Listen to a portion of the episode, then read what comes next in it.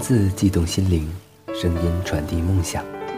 月光浮语网络电台与您一起倾听世界的声音。大家好，我是主播佳楠。好久不见，耳朵们有没有想我呢？呃，前一阵子佳楠得了严重的感冒，所以没有按时给大家做节目。在这里呢，我跟大家说声抱歉。那么今天呢，我将给大家带来一篇学小禅的文章，《故人不再来》。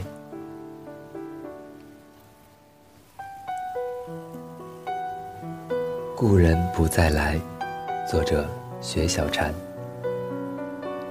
一，陈子庆是个稳妥的男子，出身寒门，父亲早早死了，母亲拉着他到大，从小就知道吃苦，不衣素食过了多年，只有成绩是优异的。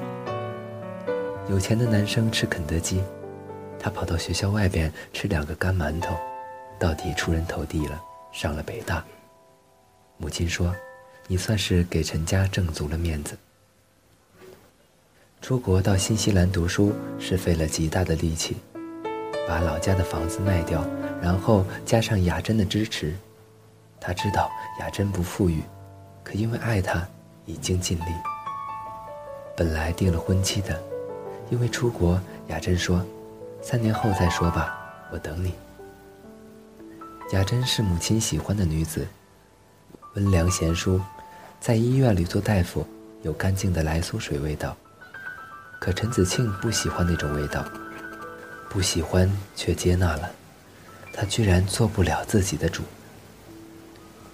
遇到丹烟，才知道，自己骨子里是喜欢这类女子的。丹烟是亚裔女子，有黄色的卷发。在新生的 party 上招摇的似一朵太阳花，细细的小腰只有一尺七吧，黑色的短裙，艳红的披肩上有埃及人的几何图案。他把手搭在陈子清的肩，啊，书生，你面若桃花色，看来要遇到妖精了。陈子清就呆了，他未曾想到，这个女子一口京剧的道白。说的这样妖娆，不由心动。他但愿是那书生倒好，与妖精练上一场也是不错的。他们跳的是恰恰。他握了丹烟的腰，有若蛇的七寸。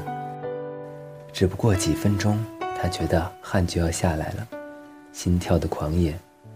对面的女子痴痴的笑着：“书生，明日我带你去激流岛玩，可好？”好，他答。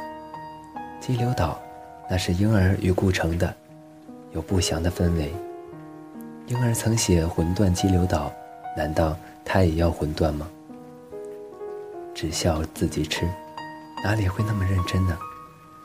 他听说追求丹烟的男子一大把，他家在新西兰已经三代了，英语倒是母语，汉语说的并不好。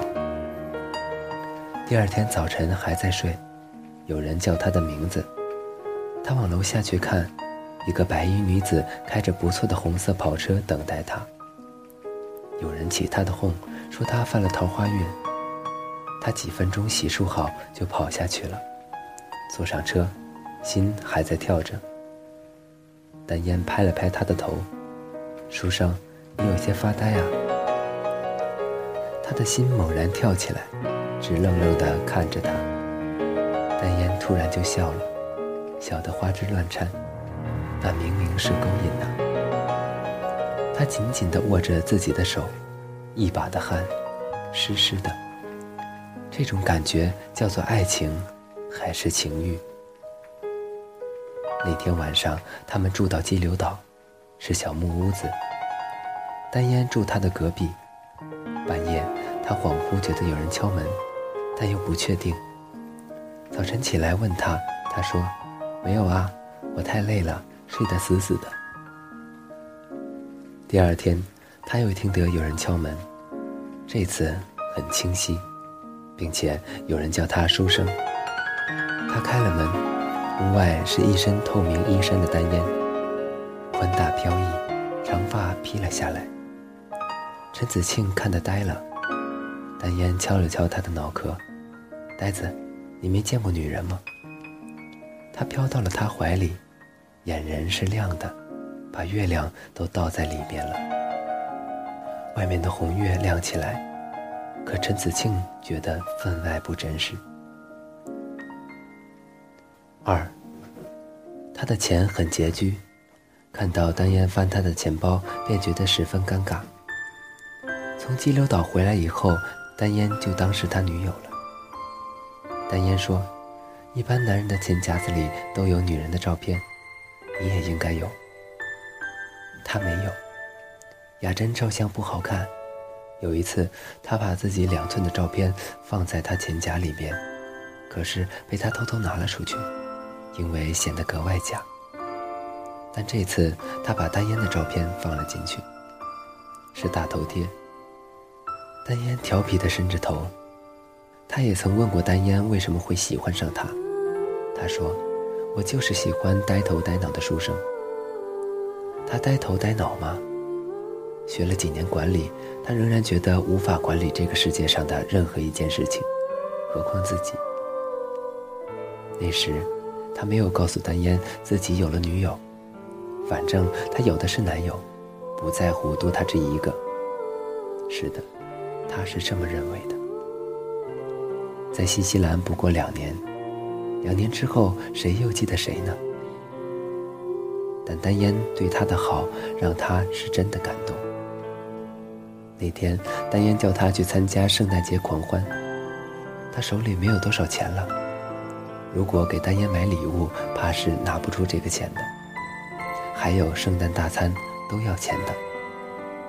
他刚要张嘴说有客，丹烟拥抱了他，然后唰一下拿走了他的钱包。今天全由我买单。丹烟笑嘻嘻地说：“你知道吗？在新西兰，如果让一个女人买单，那么这个男人就归她了。”他心里一阵颤动。丹烟懂得他的。那天，丹烟买了一个电子笔给他，有一个 Zippo 的打火机和一条新款的领带。他看他刷卡，一脸幸福的样子。那一刻，他突然觉得心酸上来。如果丹烟真是他的妻，也未必不可呀。但雅珍立刻就冒了出来。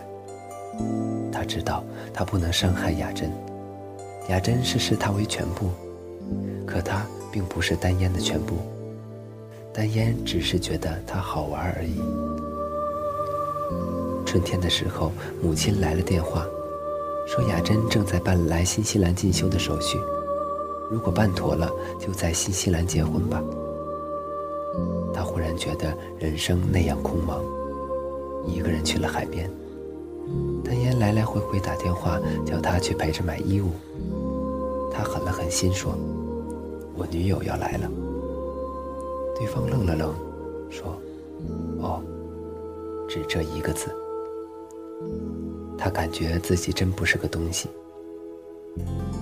再见到丹烟，他以为他会闹，会哭，但他笑眯眯地问他：“你女友来了吗？来结婚吗？我可以推荐一个婚纱店，感觉不错。还有度蜜月可以去新西兰南部，非常纯粹的欧陆风情。”他隔几天再见丹烟，丹烟的车上又有了新的男人，高大的美国人。有时候用肩扛着丹烟，丹烟尖叫着一声接一声。陈子清想，到底是被异化了的中国女子，对待爱情的态度真让人刮目相看呢。及至那天，留学生聚会，丹烟跑了来，和这个喝了，和那个喝，独独不和他喝。他跑上前去劝他少喝，他记得他胃不好。前些天还嚷胃疼了，可是他一把推开了他，不给他半点面子。你算我什么人？到底他喝多了，跑到露台上去吹冷风。他站在他的后面，丹烟反手抱住他。我到底哪里不好？我可以改的，我可以的。如果你喜欢我变成贤淑女子，我真的可以的。他喃喃自语，说着说着。泪如雨下。他去擦丹烟的泪，越擦越多，到最后自己也伤感起来，眼泪与眼泪混在一起，也就是在那一刻吧。第二天，他们重新变得陌生。丹烟好像不认识他一样，和男生们打闹着，锁着吻，穿得性感的露脐装，说要去哪个小岛与谁过春宵。他做不了自己的主，他的婚姻与爱情应该无关。三，雅珍到底来了。办好结婚手续，他们去了教堂。牧师问那些天荒地老的问题时，他居然愣了一下，然后说：“是的，是的，这人生多么道貌岸然。”一书说得好，和人恋爱是一回事。结婚是另一回事，这本来是不相干的两回事。丹烟也跑来热闹，叫着嫂子。雅珍独独不喜欢丹烟，一帮女人，她只说：“我对这个丹烟感觉不好，一看就讨厌。”陈子庆真是惊讶，女人的第六感多么精准啊！钱夹子里的大头贴，她放到了夹层里。那是她的秘密了，不会轻易示人。结了婚的雅珍更让他失望，没有激情，穿的衣服永远那样本分。这样的女子和她做的菜一样，总是少了一种味道。她说不出少了什么，就是觉得无聊。不久后，他们回国，他开了自己的公司，赚了些钱。想起那个叫丹烟的女子，曾经偷他的钱包，为的是怕他尴尬，不让他花一分钱。而陈子庆现在身边的女子，恨不得把他的钱包掏空才好。他开始在外面灯红酒绿的过生活，喝醉带朋友 K 歌，找陪酒的女子，然后睡在酒店里，反正睡到哪里全是一样的。眼前的面孔换了一张又一张，直到遇到安安。安安，这个与丹烟一样面孔的女子说：“陪唱一支歌要一百块的。”陈子庆出了一叠厚厚的钱，他们唱着一支又一支情歌。心雨：不让你的眼泪陪我过夜。唱完一支，饮下一杯，然后接着再唱，没完没了。到最后，他醉了，抱了安安，问他：“你记得我是你的书生吗？”神经病！安安骂他，拿着钱走掉了。他曾经是一个女子的书生。进了门，他看到雅珍还坐在沙发上看电视。清代的电视剧永远是格格和贝勒爷们，好像是永远在清代，没完没了的清代。什么都没完没了。他看到雅珍的拖鞋在地上，规矩的摆着，好像他的人。那种深灰是他最讨厌的颜色。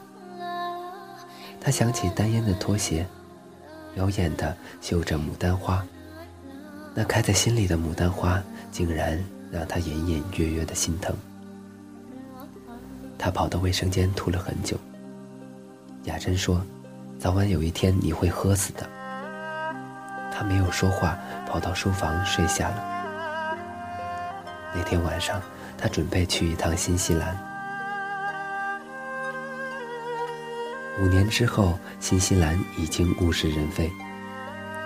当年的大学被合并了，他住过的房子被拆了，甚至当年认识的人都各奔东西。辗转打听到丹烟的消息。竟然让他震惊的无泪。三年前，丹烟喝醉酒去游泳，呛了水，结果没有上来，淹死了。那时离他结婚还有一周。有一个新西兰的富商一直追求她，她也答应了，可婚纱都定了，却死了，多可惜呀！他的眼泪在眼圈打了个晃，和人道了谢。跑到花店买了花，一大捧耀眼的蓝色妖姬，然后去了公墓，找了好久才找到丹烟的墓。那样年轻的一张脸，张扬的笑着，好像并没有离开他。他记得那个夜，他喝醉了，抱住他。我可以改的，我可以的。是他没有给丹烟机会。他一直那样爱她，所以才会纵容自己，才会那样刺激她。只是他现在才明白，甚至丹烟的落水，他都觉得他是故意的。一个没有爱情的女子，很容易为一个念头放弃全部。他在他墓前坐了很久，太阳下去了，眼泪落到花上。他还要回到人间，还要和雅珍过日子，还要做别人眼中的成功人士。那是他自己选择的生活，他无法打碎的。他可以打碎的，只是。自己关于爱情的梦想。回国后，他变了一个人，不再喝酒，不再约了人去纸醉金迷。所有人都说：“雅珍，看你找的丈夫多好。”雅珍自己也说好。只有陈子清自己知道，他无法拯救自己，只有活下去，活下去。